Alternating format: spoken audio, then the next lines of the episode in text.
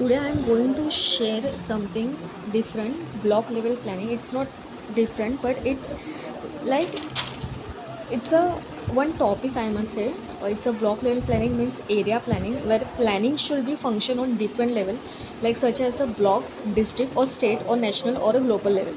So suppose the block level planning is a level of planning which we can plan each and every economic decentralization. So block level planning is an important for economic decentralization.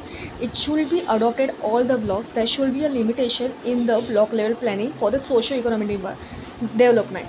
So so the amount of the nature natural and human resource from block to block are separate.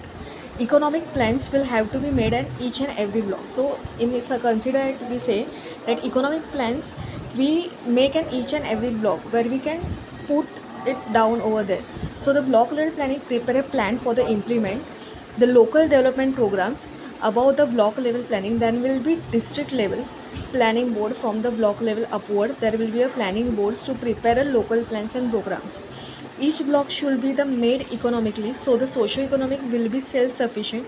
This is a unique features and we can say it is a proud so here the, the benefits of the block level planning are then there are many benefits to block level planning.